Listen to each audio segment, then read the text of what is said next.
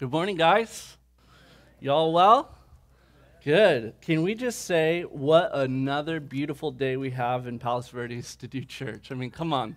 This is incredible. So, um, really blessed to bring you uh, something from God's Word today as we continue our Advent series. So, we're breaking from Mark and uh, we're going to open up the Gospel of Luke this morning. So, if you have your Bible, uh, we'll be in Luke chapter 1 and 2, which is obviously a very familiar portion of Scripture concerning the, uh, the birth of Jesus. So, uh, you know, it's, it's funny because I became a Christian when I was 17 years old. And prior to that, um, you know, I would celebrate Christmas with my family. And every Christmas Eve, I would actually spend it in Palos Verdes at my grandparents' house. And uh, after all the, um, you know, bean dip and, you know, opening presents and all the kind of stuff and good dinner, cream corn. And my, my grandma was Norwegian, so she made lefse. And uh, she also made lutefisk. I didn't touch any of that. But uh, really great food, really great presents. But one thing that we would do is we would open the Bible and we would read uh, from the Gospel of Luke. And it's so funny because I remember as a little kid not knowing anything about the Bible, standing with no teeth in my mouth, saying, In those days, a decree went out from Caesar Augustus that all the world should be read. And I just had no idea what I was reading, uh, but we read it. And um, it's so funny because what we're going to be talking today about is, you know, how we need revelation from God's Spirit concerning Christmas. That without knowing by the Spirit what Christmas is all about, it'll probably just be lost on us. And I just remember as a child reading the story of the birth of Jesus, but just straight over my head. And so, we've got an amazing morning today. I hope that last week you enjoyed Pastor David Guzik as he shared a great message with us. If you missed last week, no worries. We have all of our messages online. So, any messages from previous weeks, you can go to our website and listen to those. But uh, as we continue our Advent series, just as Ben Kai said, I want to remind you what Advent really is about. And it is about the coming of Jesus to the world. And really, as we learned last week from Pastor David, there are really two Advents of Jesus. One that has already happened. That was his first advent when he came in the flesh and was born of a virgin and he lived a perfect life that is recorded for us in the Gospels. We've been reading it as we've been going through the Gospel of Mark. And um, really, it's his first advent, which is his death, burial, and resurrection that we are celebrating. And as we learned last week again, that we we can be rich in Jesus. We can have rich spiritual blessing in him because he became poor. And my prayer for you this week is that you have been claiming that inheritance, you've been claiming that promise in Jesus that you have the richness of Christ. But there is still, as you know, a second advent, that Jesus Christ is coming back again uh, his second coming. There's nothing that is keeping that from happening. It could happen at any moment. And so we prepare ourselves for that. And if you want to be prepared for the second coming, then it's really good to reflect upon his first coming. Really, that's it. If you want to be ready for the second coming of, of Christ, then you need to accept his first one, which is that he died on a cross to atone for sins, that he was buried, and that he rose from the dead. And when you receive that, you then receive the Holy Spirit and live your life in holiness in anticipation of the coming of Christ. Now, one thing I would say is that the promise of the second coming of Christ is one of the most sanctifying truths in Scripture when you get a real sense that Christ could come back at any moment, it's going to cause you to want to live your life in such a way that you are living pleasing to God, that you're living a life worthy of the calling to which you have been called. And so, as we focus today on the advent of Christ, both his first coming and his second coming. We're going to be looking again just at the wonderful story of Jesus in Luke chapter 1 and 2. So hopefully you have your Bibles open there already. Today we're going to look at a not so common aspect of the, Christ, of the Christmas story. Now, usually when uh, we hear messages around the time of Christmas. Maybe we hear, you know, the announcements that came from the angels or the shepherds that were sleeping in the field or how Mary and Joseph prepared uh, for Jesus to come, but there was no place for him, and so they gave birth to him in a dirty manger, right? And, and we've heard all of these stories about the birth of Jesus, and especially at this time, you know, those thoughts ought to capture our minds and our hearts and our souls. But today I want to think about a person in the Christmas story that is often forgotten about. A person in the Christmas story that is often forgotten about. This person played a very important role in the coming of Jesus into the world. And I would say that without his role in the Christmas story and events, there would be no Christmas.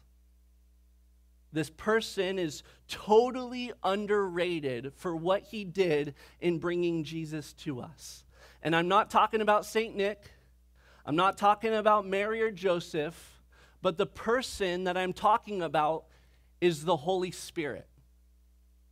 Now, right there, you might have been caught off guard because I've been using this word person. And perhaps you're thinking, who is the person that Christmas wouldn't happen to get without, without this person? Is it, you know, Elizabeth or Zechariah? Is it Simeon or Anna? Is it who, who is this person in the Christmas story that we're talking about? And then to say that it is the Holy Spirit that is the person I'm talking about may have caught you off guard because we need to understand something about who the Holy Spirit is. You know, in our theological language, what we say about the Holy Spirit is that He is the third person of the Godhead, the third person of the Trinity, that God is Father, Son, and Holy Spirit, that there is one God who consists in three persons. The Holy Spirit is co equal and co eternal with God the Father and God the Son.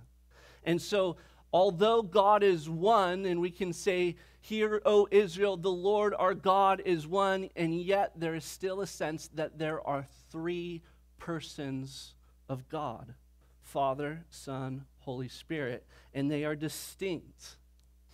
And so I hope that today, as we look at the events that surround the birth of Jesus, you would go away this morning realizing this truth that the Holy Spirit did play a very active role in the Christmas story. And my prayer is that in this Christmas season that you would allow the Holy Spirit to play a more active role in your story.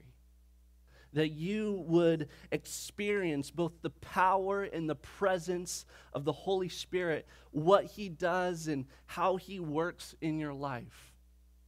Because listen, the Holy Spirit does have certain attributes about him.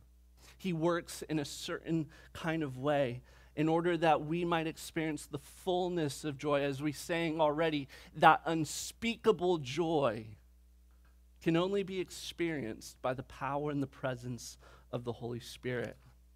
And so we are focusing on that this morning, and I just want to hopefully clear up any thought that some people might have about the Holy Spirit, that he is actually a person. He's not a force, he's not a surge of power, he's not something from Star Wars, right? He is God. And the whole advent of Jesus would not have happened without him. And so, the title of my message today, are you ready for it? It's called The Witness and the Withness of Christmas. And if I was that, you know, six year old boy reading the Bible, it would, be, would have been the witness and the witness of Christmas. So, however it rolls off the tongue for you, that is what we're going to be talking about today the witness and the witness. I'm messing it up. So, hopefully, you got your Bible open to Luke chapter 1. Now, Luke was a doctor who was a travel companion of the apostles. He wrote the book of Luke by receiving eyewitness accounts and testimonies of the story of Jesus. Luke also wrote the book of Acts, which we read a lot about the story. If you're like me, my understanding oftentimes when I'm drawn to the person and the work of the Holy Spirit, it goes to the book of Acts. But we see the Holy Spirit taking an active role even in the beginning of Luke. And so where Luke ends, the book of Acts begins. In a sense, you can say it's one continuous book that Luke wrote. And so just where Luke ends, Acts begins. But the Spirit was active at the beginning of Luke. And we need to understand that the Spirit was also active at the beginning of creation as he hovered over the face of the deep. And in Luke's gospel, we read in the first chapter how God was bringing someone into the world, a forerunner. Someone who was prophesied about actually in the last book of the Old Testament, the book of Malachi. And this man was named John the Baptist and he was the cousin of Jesus. He was born to Elizabeth and Zechariah. The circumstances surrounding John's birth are also unique and have a work of the Holy Spirit. It was his dad that was struck mute for unbelief, and it was Elizabeth who had some activity of the Holy Spirit in her womb as John was being born. And so we read in Luke chapter 1, verse 13 and 15, the first mention of the Holy Spirit in the book of Luke. Verse 13, and the angel said to him, Do not be afraid, Zechariah, for your prayer has been heard, and your wife Elizabeth will bear you a son. And you shall call his name John. And you will have joy and gladness, and many will rejoice at his birth, for he will be great before the Lord. And he must not drink wine or strong drink, and he will be filled with the Holy Spirit even from his mother's womb. And so, the first mention of the work of the Holy Spirit in the Christmas story doesn't have to do with Jesus quite yet, but with this man by the name of John. As I said, he was a prophesied forerunner. And so, his role was that he was to be a witness of Jesus Christ. He came so that he could tell people that the Messiah was coming, and he prepared a way in order that the people would receive their Messiah in the kingdom of God as it arrived. And so he preached repentance and he baptized people in the wilderness. And many people in Israel were coming by droves to see and to hear and to be baptized by John. And this prepared so that when Jesus entered into the world, there was already a foundation that had been laid, or a, a path, if you will, that had been cut. And so, John the Baptist, it said in our text there that he was filled with the Holy Spirit. And I want you to hang on to that for a moment. John the Baptist was filled with the Spirit from birth. Now, as we read further in Luke 1, we see how, right, Zechariah, his dad, because of his unbelief, he's struck mute during the whole pregnancy. Any pregnant moms wish that would happen to their husbands? So, complete silence from the dad the whole pregnancy. He can't talk. And Elizabeth has this child growing in her womb, and it says that he was filled with the Holy Spirit even from the womb. So there was some activity that was going inside her stomach that was with God. And then, after Elizabeth conceives, about six months later, she goes to visit one of her relatives uh, a relative that was probably a cousin or a second cousin by the name of Mary. And Mary was a young virgin. And Mary was also told around the same time, as an angel also visited her, that she would also conceive and have a child. And so there are these two miracle children that are coming into the world one in the womb of Elizabeth by the name of John, and one in the womb of Mary by the name of Jesus. And Mary said to the angel that comes to her, telling her that she's going to have this conception of a child in verse 34. And she says, How will this be since I'm a virgin?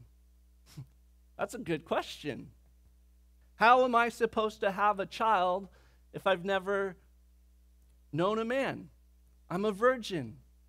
And the angel answered her and said, The Holy Spirit will come upon you, and the power of the Most High will overshadow you. Therefore, the child to be born will be called Holy, the Son of God. And behold, your relative Elizabeth, in her old age, has also conceived a son. And this is the sixth month with her who was called barren. For nothing is impossible with God. And so we're told that the Holy Spirit was the active agent in bringing about these conceptions. John in the womb of Elizabeth, and Jesus in the womb of a young virgin named Mary. And so Elizabeth and Zechariah, they were married and they conceived this child, but Mary was a virgin. She was betrothed to Joseph. They had not known each other intimately. And so there was no possibility, no possibility that this young virgin could have a child unless a miracle took place. And that is exactly what happened. God did the impossible. The Holy Spirit brought forth a miracle. Now, we often speak about children being born as miracle children, right? Perhaps in the case of Elizabeth, somebody who had been barren her entire life. Maybe somebody who, after countless miscarriages, that difficult place that some women find themselves after trying and trying and trying, God brings forth a miracle and a child is born, and we call those children miracle children. Perhaps it's a child that's born at a premature age where uh, all the doctors are saying this child might not and probably will not survive outside of the womb, and yet that child remains strong and grows, and we would call that a miracle child. Maybe there's somebody who was adopted in a way that is just such a God story, where we would say, This is a miracle child.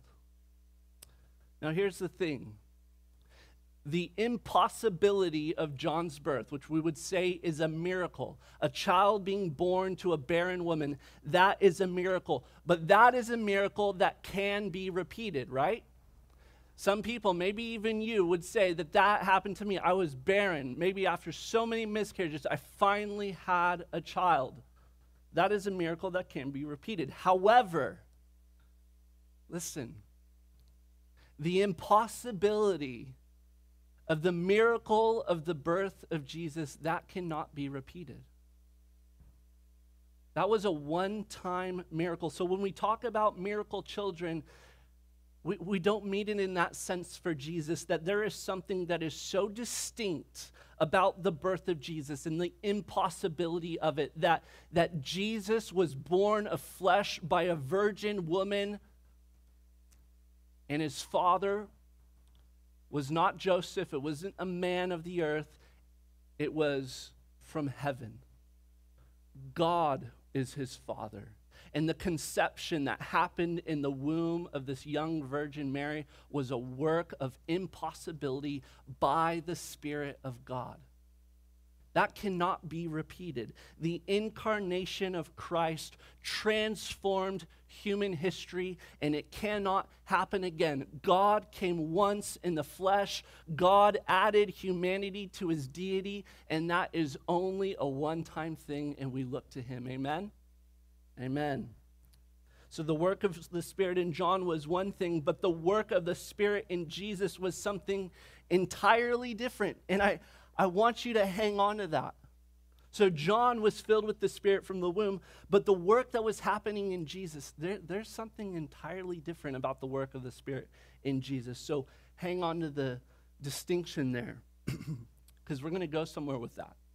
Then verse, uh, we're going to go over to Matthew. You don't have to turn there, but I'm just going to read it. Matthew chapter 1, verse 18 and 20 says, Now the birth of Jesus Christ took place in this way.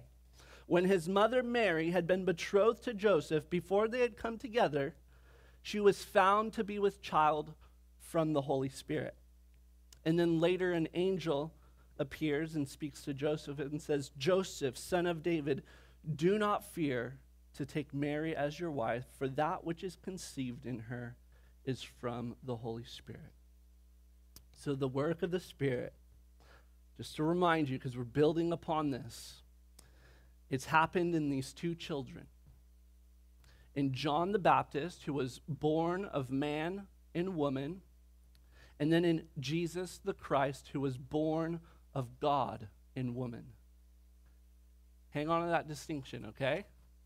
We're going somewhere with this. You guys all good? Okay. So far, you have two pregnant women. There's been some activity going and talking to the dad saying, hey guys, don't trip out. some stuff's happening. You know, Zechariah is like struck mute. And then Joseph, in a very honorable way, doesn't put his wife or his betrothed wife, Mary, away, but protects her. And so now we look in Luke 1, beginning at verse 39, this encounter that happens between these two pregnant women, Elizabeth and Mary. Check it out. I love this story. In those day, Mary, in those days, Mary arose and went in haste to the hill country, to a town in Judah. And she entered the house of Zechariah and greeted Elizabeth, her cousin, right? And when Elizabeth heard the greeting of Mary, the baby, who is John, in her womb, leaped in her womb and Elizabeth was filled with the Holy Spirit, and she exclaimed with a loud cry, Blessed are you among women, and blessed is the fruit of your womb. For why is this granted to me that the mother of my Lord should come to me? For behold, when the sound of your greeting came to my ears, the baby in my womb leaped for joy. And blessed is she who believed that there would be a fulfillment of what was spoken to her from the Lord. So, this super unique and powerful situation that happens. And Luke is clearly telling us something about this for a reason. There's a reason he's telling us this. So there's another filling of the Spirit that comes upon Elizabeth, and the manifestation of that coming upon her is that she becomes a witness of Jesus. She spoke and she testified to the fact, right, that Mary was pregnant with the Messiah. Elizabeth could not have testified about Jesus in this way had it not been for the filling of the Holy Spirit in giving her revelation. And even more so, we see John, who's in the womb doing backflips with joy because he is also in the presence of Jesus, who is in the womb of Mary. I mean, this testimony is really interesting, isn't it? There's clearly something happening in these two women's wombs. You remember the promise made to Elizabeth, right? That from the womb, John would be filled with the Holy Spirit. So the Spirit was in John in this moment two pregnant women in this room, and John, filled with the Spirit, with so much joy, is as it's described as leaping within her. Like kicks and punches and bat, like this baby is moving inside the belly. Why? Because John knew that he was in the presence of Jesus. And the Spirit of God that filled that womb was a witness to this fact, and it caused this overwhelming, unspeakable joy in John so that he was leaping in the womb. I mean, this is incredible what's taking place right here. There's clearly an activity of the Holy Spirit going on. And so the Holy Spirit doesn't end here in Luke's narrative. We see as he fills Zechariah and going from being mute the whole pregnancy speaks forth prophetically by the Holy Spirit at the end of chapter 1. Then you see, as Jesus is dedicated in the temple, that the Spirit comes upon this man, Simeon, and this woman, Anna, as they have revelation of the Spirit, that this baby being dedicated at the temple is the consolation of Israel. And, and Simeon had been waiting his entire life, and so was Anna, to see this child, and finally they saw it, and then they could just die in peace because they saw Jesus the consolation of Israel. So at this point, there's a work of the Holy Spirit in filling these people. We see a work of the Spirit in Zechariah, Elizabeth, John, Mary, and Simeon. And in my Bible, there's an indentation anytime these people speak because what we're seeing is revelation by the Spirit of God that these people are receiving. Friends, what I am saying, and, I don't know how much of that you picked up on. Go back and read how much of the Holy Spirit is mentioned in Luke 1 2. But listen, this is what I'm saying as we've gone through all of that is that we would not have the Christmas narrative of Luke if it were not for the person and the work of the Holy Spirit in everyday people's lives. Without the witness of the Holy Spirit, we, we wouldn't have this story. I mean, these people, let's, let's be honest, they were blessed among people. Mary was a blessed woman to have carried the Messiah in her womb. Elizabeth was a blessed person to carry in her womb, as Jesus said of John, um, the greatest man that ever lived. But there's clearly something happening where the Holy Spirit takes people, everyday lives, and does the impossible. So without the witness and the witness of the Spirit, we would have no Christmas. How else would these people have conceived within their wombs without the power and the presence of the Holy Spirit? How else would these people testify of a coming Messiah, the consolation of Israel, without the witness and the witness of the Holy Spirit? What I am saying is what is also said in 1 Corinthians 2 3 that no one can say Jesus is Lord except by the Holy Spirit. What I am saying is what is also said in 1 Corinthians 12, 13, and 14 that spiritual truths can only be interpreted by those who are spiritual. Let me say that again. Spiritual truths can only be interpreted by those who are spiritual, by those who have revelation by the Holy Spirit. The natural person does not accept the things of the Spirit of God because they are folly to him, and he is not able to understand them because they are spiritually discerned. What I'm saying is that you will never be able to comprehend the Christmas story if you have not truly received that revelation of the Holy Spirit. I mean, you'll just be like me when I was a child reading a story about Quirinius Without the revelation of the Holy Spirit about Jesus, then Christmas can be about red and green, Christmas trees and lights, candy canes and Santa. But that's not what Christmas is about. It is about the person and the work of Jesus, and you won't fully understand and comprehend the person and the work of Jesus without the person and the work of the Holy Spirit. You cannot confess Christ apart from the Holy Spirit. So, as God's redeemed people, if you know Jesus, if you have the Spirit of God dwelling in you, and every Christian who has confessed Christ as Lord has the Spirit of God dwelling in them, let's be clear about that. You are filled, you are a temple, you are a vessel of the Holy Spirit. He dwells within you. In the same sense, you could say that you are pregnant with the promise of God, that God's Spirit dwells within you.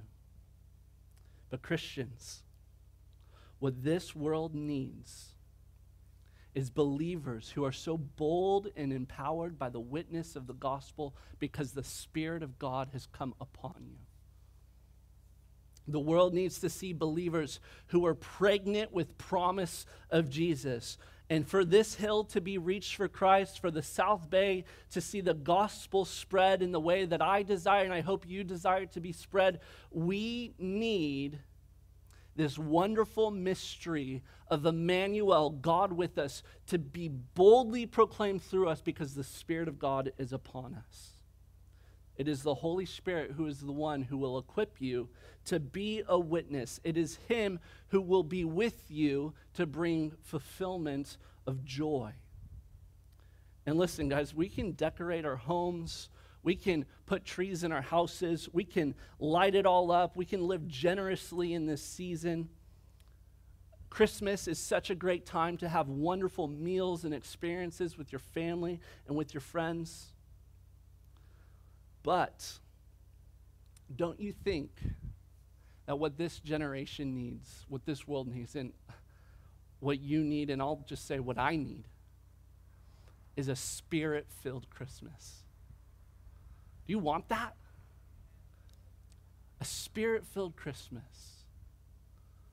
I mean, this is a time when the world thinks spiritually.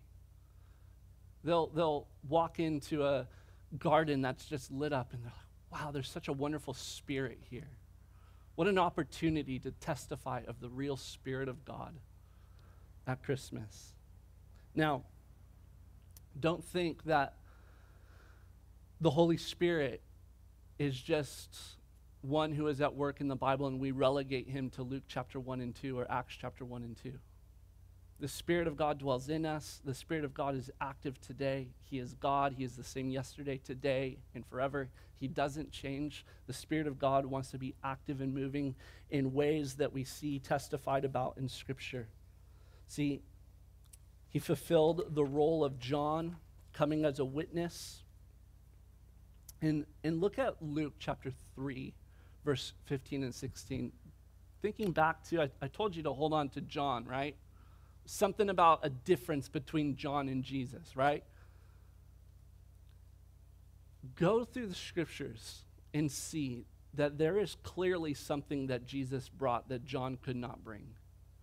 There's something that Jesus introduced in the scriptures in the Old Testament that John was not capable of bringing. Luke chapter 3, verse 15 and 16 as the people were in expectation and all were questioning their hearts concerning John whether he might be the Christ. Everyone thought John was the Messiah.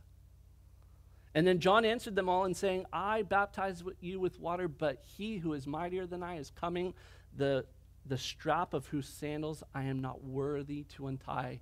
He will baptize you with the Holy Spirit and fire in Luke chapter 3, Jesus is baptized by John in the Jordan River. And as he comes out, it says the Spirit of God came upon him. In the entire book of Luke, we read as Jesus walked in the power and the presence of Jesus. In Luke chapter 11, Jesus is speaking to his disciples and he recognizes how people often think about Christmas where we think about how we want to be generous and we want to give gifts to people. And, and I love at Christmas time. Last night, my wife and I wrapped all of our kids' Christmas presents and put them under the tree. There's something so special about giving gifts at Christmas time. I mean, it's, it's one of the best parts of Christmas. And Jesus knows that. And Jesus celebrates that with you. But look what he says in Luke chapter 11, verse 13. If you then, being evil, hopefully you don't take offense to that, if you then, who are evil, know how to give good gifts to your children, how much more will the Heavenly Father give the Holy Spirit to those who ask? I mean, I know what I'm asking for for Christmas. I'm asking for the power and the presence of the Holy Spirit.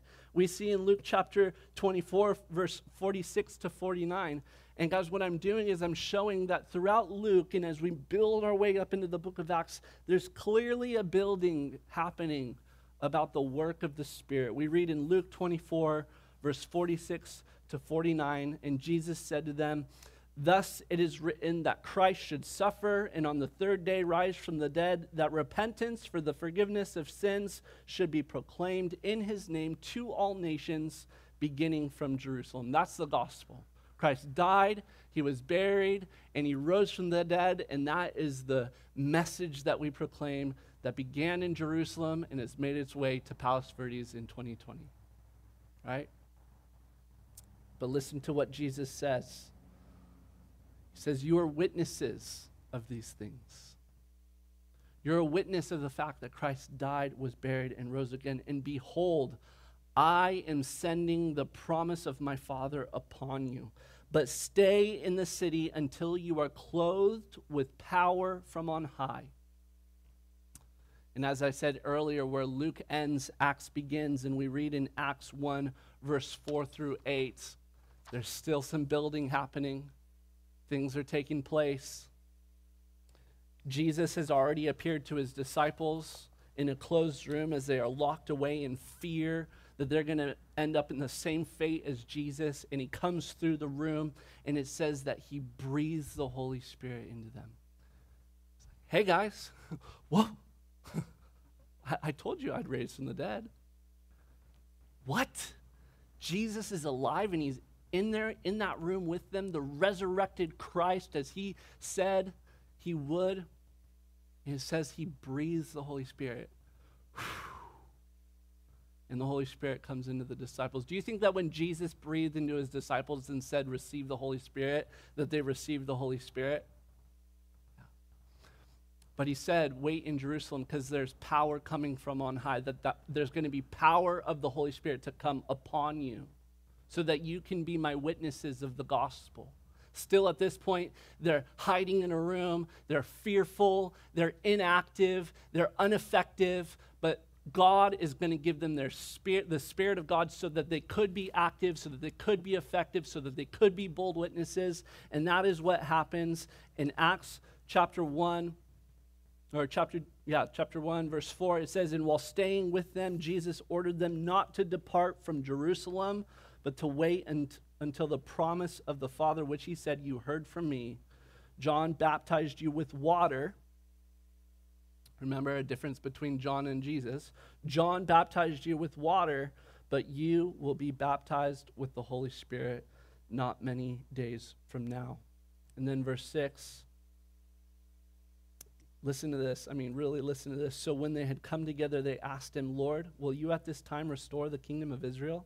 They're asking about his second coming. And he said to them, It's not for you to know times or seasons that the Father has fixed by his own authority. Listen, but you will receive power when the Holy Spirit has come upon you. And you will be my witnesses in Jerusalem, in all Judea, in Samaria, and to the ends of the earth. In all of these promises, in all of these scriptures, what we are seeing is that the Holy Spirit is the promise of the Father. I know what I want to give my kids for Christmas. I wrapped all their presents last night. And we went out to buy stocking stuffers yesterday. And my son still wanted more toys. And I still bought him another Hot Wheels car. They're only a dollar, that's okay. He really wanted the glow in the dark one, and I wasn't going to say no because I'm a father that loves to give gifts to my children. But I'm evil. How much more does my heavenly Father want to give to me the Holy Spirit when I ask Him? It's as simple as that. It's a promise from the Father. It's a promise for power from on high. It's a promise so that we could be witnesses of the gospel of Jesus Christ. It's a promise that the Spirit of God would be poured out upon his people. It's the best gift at Christmas. It is the witness and the witness of Christmas. I mean, that's all I want. That's all I need. Is his power to be bold and effective for Jesus and his presence, as Jesus promised, Lo, I will be with you always. It's better that I go so that I could send a helper, that he would be with you. Isn't that good? Don't you want the Holy Spirit? Don't you want to live this Christmas season not forgetting that it's the Spirit that's going to bring about the best experience of what Christmas could be? Let's pray. Lord God, thank you so much for this time. God, thank you for this congregation that has been attentive to hear your word. God, I realize that we basically just went from Luke 1 to Acts 2. And there's a lot in there about how you work. But if we can just make it as simple as for a child to understand that there is a good Father in heaven who loves to give good gifts to his children. And if we desire the Holy Spirit, we simply ask our Father and He gives the Holy Spirit. There is no limit to what we can ask of the Holy Spirit. I pray today that no believer would say, I got all of the Holy Spirit that I need at that day that I received Jesus as Christ, and I never ask or I never seek or I never knock or never look for any more of the Holy Spirit. He's just relegated to Acts 1 and 2. He's relegated to Luke 1 and 2. He, he's relegated to my born again experience and, and, and then we kind of forget about him. Holy Spirit, let us as a church, as a community, not forget or neglect your person and your work, Holy Spirit. God, I ask that you would be poured out upon your people, that we would receive you by faith. There's nothing that we can work up, there's nothing we can muster. This isn't happening because Daniel preached a good sermon. This is happening because we have a Father in heaven who has promised to give his children, whom he loves, the Holy Spirit when we ask. So I'm asking you right now, Holy Spirit, come upon me. Lord, let this Christmas be a Christmas where, in a greater and a deeper way, I'll be a witness for you. And I'll have you with me. Now, I receive that, Father. Pour out your Spirit upon me. I pray that for my friends here as well today. In Jesus' name, amen. Amen. Let's all stand up together. Let's worship our Lord. And today, if you want to receive Christ as Lord and you've never done that, uh, the Spirit has been convicting you and telling you, hey, you should believe in this Jesus. Love to pray with you. I'll be right over here with Pastor Rob, and we'd love to pray with you. You just love a fresh filling of the Spirit and want to pray with somebody about that, do that. But let's just let's just seek the Lord. Let's pray. Maybe it's you're here with a friend and you just want to lay hands on one another and ask for a greater filling of the Spirit this Christmas. Pray with those that are next to you. We seek Him and we will find Him. Amen. Amen.